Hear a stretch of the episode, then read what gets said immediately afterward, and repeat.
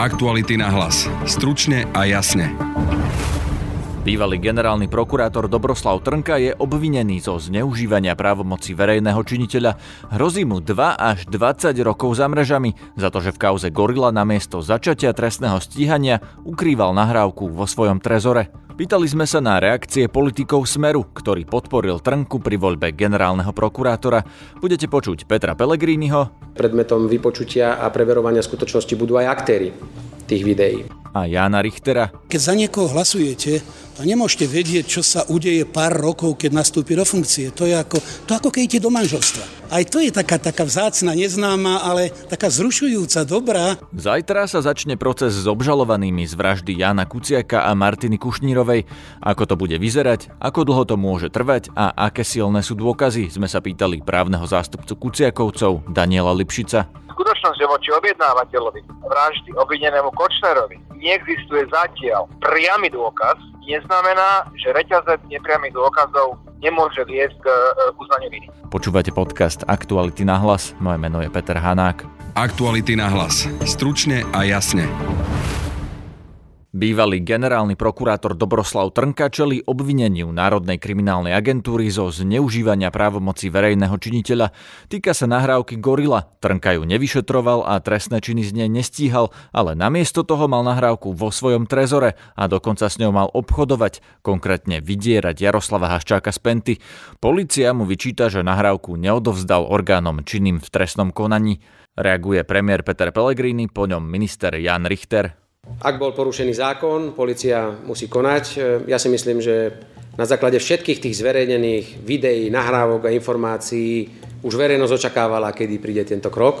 Na druhej strane ale pripomínam, že tak e, policajný prezident, ako aj šéf Národnej kriminálnej agentúry informovali priebežne aj pani prezidentku, aj poslancov v príslušnom výbore, aké kroky si to všetko vyžaduje, aby sa mohlo konať. Dnes prišli teda k tomu bodu, kedy mohli toto obvinenie zniesť. A na základe vyjadrení pána policajného prezidenta myslím, že som zachytil správne, že oznámil, že predmetom vypočutia a preverovania skutočnosti budú aj aktéry tých videí. A ja si myslím, že v prípade tohto pána mne neprináleží naozaj nikoho súdiť ani, uh, ani odsudzovať, príjmať rozhodnutia, ale si myslím, že tento krok e, je logický a je dobrým signálom pre spoločnosť, že policia má naozaj voľné ruky a nikto tu nie je chránený pred zákonom a policia koná voči každému, u koho zváži, že konať treba. Pána Trnku dnes obvinili. Vy ste e, ako poslanec hlasovali za neho ako za generálneho prokurátora? Paš, ja si to nepamätám už tie roky dozadu. Ale je to možné, že som za ňo hlasoval, lebo pokiaľ viem, dostal veľmi veľký počet hlasov. Viete, len keď za niekoho hlasujete, to nemôžete vedieť, čo sa udeje pár rokov, keď nastúpi do funkcie. To je ako, to ako keď idete do manželstva. Aj to je taká, taká vzácna, neznáma, ale taká zrušujúca, dobrá a veľakrát záleží aj na tom jednom, aj druhom partnerovi, takže takto by som to možno hodnotil. Ale lutujete to, že, sa, že on bol generálnym prokurátorom, že Smer ja mu pomohol? Ja že urobil to, čo urobil. Viete, namontovať niekde oko a ucho do pracovní generálneho prokurátora je nonsens. Nepriateľné, absolútne odmietam. A to oko a ucho tam zachytilo vášho stranického kolegu, bývalého pána Počiatka. Pán Počiatek nikdy nebol v strane. Čo ste prežívali, keď ste videli to video, že tam pán Počiatek, ex-minister Zasmer, sedí s Dobroslavom Trnkom a hovoria o miliónoch eur? Isté ma to nepotešilo. Ja si myslím, že bude dôležité teraz, aby to vedel pán Počiatek aj vysvetliť. A ja budem očakávať, že sa k tomu veľmi konkrétne vyjadri. A keď ste hovorili o pánovi Počiatkovi, vy ste už ako strana žiadali o to, aby vysvetlil teda toto všetko? Viete, je otázka, ako je on naviazaný na stranu. On nie je členom strany. Ale, ale on nie je členom... reprezentoval nejakým spôsobom. Ale áno, z toho obdobia to je prirodzene do on. Viete, len znova otázka na vedenie strany. Ja som radový člen. Dobre, ale teraz ste to pred chvíľočkou spomínali, že počítate s tým, že to bude musieť vysvetliť. Ale isté, veď ja si myslím, že to je úplne, bude to prvorade musieť vysvetliť, vysvetliť orgánom či trestnom konaní, lebo tam pôjde ten postup. No a ak by to dospelo k nejakým záverečným negatívam, no tak asi sa to bude musieť prehodnotiť potom aj na vedení strany, lebo istá zodpovednosť za každého, ktorý bol nominovaný do výkonnej funkcie, to musí byť. A kto ju nesie v smere za nomináciu pána Počiatka? Vedenie. V tomto prípade, ako čo chcete, Jano Fero, Jožo? Vedenie. No, Robert Fico teda? Nie, vedenie. Vedenie je kolektívny orgán, ktorý v podmienkach strany rozhoduje. To nie je strana jedného muža, ešte raz, vedenie, kolektívny orgán. Ako veľmi to poškodilo stranu? Teraz toto? Áno. Neviem to hodnotiť, to je vec zase na, na niekoho iného z hľadiska odbornosti. Ale nie je to príjemné nič, samozrejme, to nie je príjemné a hlas zvlášť nie je v tomto predvolebnom období. Otázka je skôr iná. Prečo to práve teraz vyliezlo dva mesiace pred voľbami? Možno toto by ste mali postaviť otázku tým, ktorí to teraz pustili. Prečo to nepustili pred pár rokmi? Ďakujem. Mohol skôr byť potrestaný ten, ktorý ak porušil zákon, by mal za to nezodpovednosť. Takže je to nezodpovedné. Aktuality na hlas. Stručne a jasne. Už zajtra ráno sa začne proces v prípade vraždy Jana Kuciaka a Martiny Kušnírovej. Ide o predbežné prejednanie obžaloby. Čo to znamená, som sa pýtal právnika rodiny Kuciakovcov Daniela Lipšica. Predsednička Senátu oznámi stav veci, a vrátanie zákonnosti získaného dôkazného, zabezpečeného dôkazného materiálu predpokladám, že budú mať strany možnosť sa vyjadriť e, k návrhom na, do, na dokazovanie, či žiadajú ešte nejaké dokazovanie vykonať nad rámec toho, čo navrhol prokurátor v obžalobe. A potom by mal Senát rozhodnúť v ďalšom postupe. Tá zákonnosť dôkazov, čo ste spomenuli, to znamená, že súd už to nejako vyhodnotil a zajtra sa dozvieme, že či napríklad Tríma je zákonný dôkaz, či napríklad to, čo majú na Kočnera, sú všetko zákonné dôkazy podľa súdu? Neviem, či to bude súd vyhodnocovať zajtra, ale, ale v princípe kľúčová vec je táto. Vrátiť vec do, na prokurátorovi, odmietnúť obžalobu môže len v prípade, ak by boli závažným spôsobom porušené v prípravnom konaní procesné predpisy, najmä právo na obhajobu. Priznám sa, nie som si vedomý toho, že by prípravné konanie trpelo nejakou podstatnou procesnou vadou a už vôbec nie, že by boli, bolo porušené akékoľvek právo na obhajobu ktoréhokoľvek z obvinených. Ako sa pozeráte na tú dôkaznú situáciu? Je podľa vás dostatočne dokázané, že ten skutok, teda tú vraždu, spáchali tí obžalovaní, ktorí sa tam zajtra posadia? A ja si myslím, že dokázaná situácia pre toto štádium trestného konania je dostačujúca. Nebudem samozrejme predvídať rozhodnutie súdu, aké bude. Je pravdou, že máme v súdnej praxi viacero aj závažných prípadov vražd, kde bola uznaná vina na základe reťazca nepriamých dôkazov, ktorý tento reťazec vylúčoval na úrovni rozumnej istoty nejaký iný priebeh skutkového deja. To znamená skutočnosť, že voči objednávateľovi a vraždy obvinenému Kočnerovi neexistuje zatiaľ priamy dôkaz, neznamená, že, že reťazec nepriamých dôkazov nemôže viesť k, roz, k e, uznaniu viny. Kto sa vlastne zajtra postaví pred ten súd? Lebo e, Zoltán Andruško sa dohodol na vine a treste. On nie. On bude len ako on svedok? Nie. No ale nie zajtra. Na hlavnom pojednávaní potom. No a teda budú tam tí zvyšní štyria?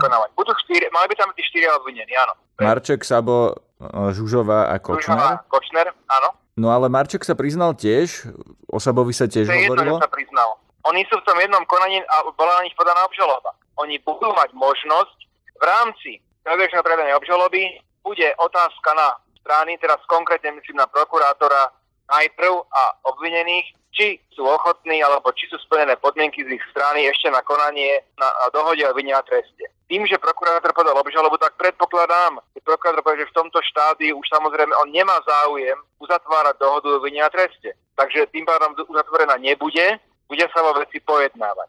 Keď sa vo veci bude pojednať, keď bude hlavné pojednávanie, ak bude vytýčené a keď bude vytýčené, tak potom po prednese obžaloby následne všetci obžalovaní už v tom, v tom čase urobia jedno z troch vyhlásení na súde. Či sa cítia byť vinný, sa cítia byť nevinný, alebo či nepopierajú spáchanie skutku. Nepopieranie spáchania skutku je, má to isté cennici následok ako uznanie viny. No, a to je vyhlásenie. Ak urobia na hlavnom pojednávaní, nie, nie zajtra, vyhlásenie o vine niektorý z obvinených, tak následne sa vo vzťahu k ním bude, budú vykonávať už dôkazy len vo vzťahu k výške trestu.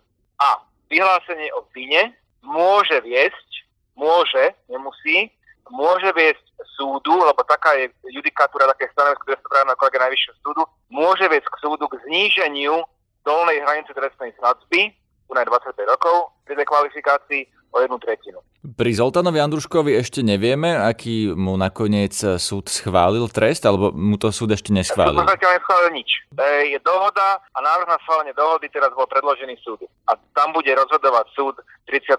decembra.